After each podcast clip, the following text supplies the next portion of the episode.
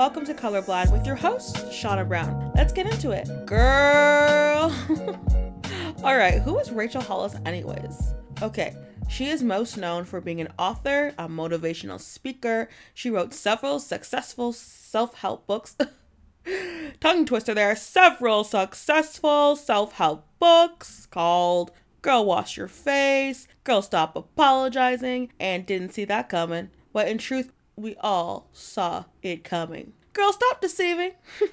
I guess she really blew up from posting her pregnancy stretch marks on the socials, but I only know her from her books. So, Rachel Hollis got pushed off the precipice she was standing on and got canceled real quick. So, there was this video she had posted on Insta, and well, it didn't go over well with the online media. She had referred back to someone saying she was privileged AF because she has a housekeeper. So, Rach, being Rachel, I guess, made a video responding and saying, You're right, I'm super freaking privileged, but also I work my ass off to have the money to have someone to come to my house twice a week and clean my toilets. And this person said, Well, you're unrelatable Of course she hit it back with blah blah. I don't want to be relatable. I work so hard. I fail, I fall. I fail, I fall. I'm not relatable. Right. So there it is. And I guess the online community went off because alongside the video, she has she put some names in the caption, I guess to reference to these women that are not relatable, like Harriet Tubman, RBG, Amelia Earhart, and the list goes on. But to be honest with you, I was not offended by this. In all transparency, she could have worded it better. She said someone comes to her house and she cleans the toilets. Uh, pretty sure a housekeeper isn't just going to arrive at someone's house just to clean their toilet. They're also there to clean other areas, no? How dare you reduce someone to just the toilet? I mean, say they have like three bathrooms, you know? Whatever. They have three bathrooms. The person comes, cleans the three bathrooms, or just not even cleans the bathroom, just cleans the toilet, and they get paid X amount of money. That'd be a pretty good gig, actually. Really good gig. Hit me up, girl.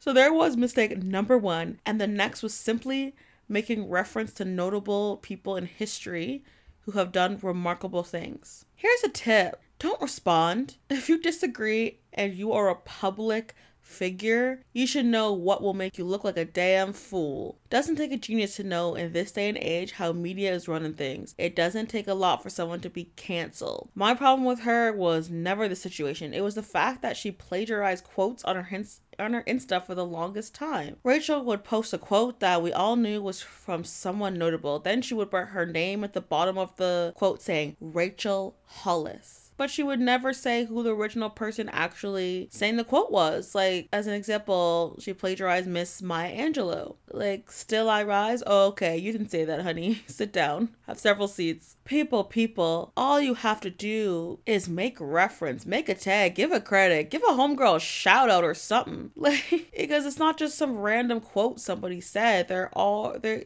they're meaningful works of art from poetry to books, you know, from intellectual conversations and interviews based off events that happened to these people in their actual lives. So she goes on, makes this public apology, and says, I should have listened to my gut and not done what my team had said to do, which is nothing. Oftentimes, when people make mistakes like this online, they end up blaming their team rather than take responsibility for their own actions. I would appreciate someone for taking ownership over their own mistakes. If you have a company and you have hired staff, created a team, at the end of the day, you started the company. You.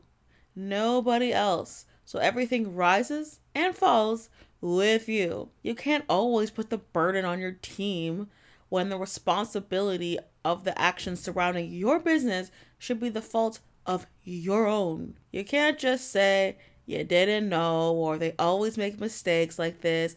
Well, if they're not under your direction, then what kind of company are you running, anyways? If you haven't talked to your team about the constant screw ups, everything falls to you, right? Your lack of leadership and not caring to help your team find solutions to fix what's broken or you know just kick people to the curb if they keep screwing up and you've talked to them at the end of the day sweetie it's your company and you can only put the blame on them for so long before it starts sounding like screeching tires and who wants to hear that So this whole situation that got Rachel Hollis knocked down. Well, I mean, I went to her Insta and she still has the 1.5 million followers. She did she didn't really suffer that much. And I guess she's not speaking at any more MLM scammer company rallies anymore, not just because of COVID. She would get paid like hundreds of thousands of dollars for speaking at these events. But apparently, in her newest book, I Didn't See That Coming, she makes reference to MLM saying you should find a way to make more money without spending money, which is odd because she got paid to speak at these MLM events. A lot of money. Because in MLM, you have to spend money to buy the starter kits and this and that, and these companies manipulate you into buying them.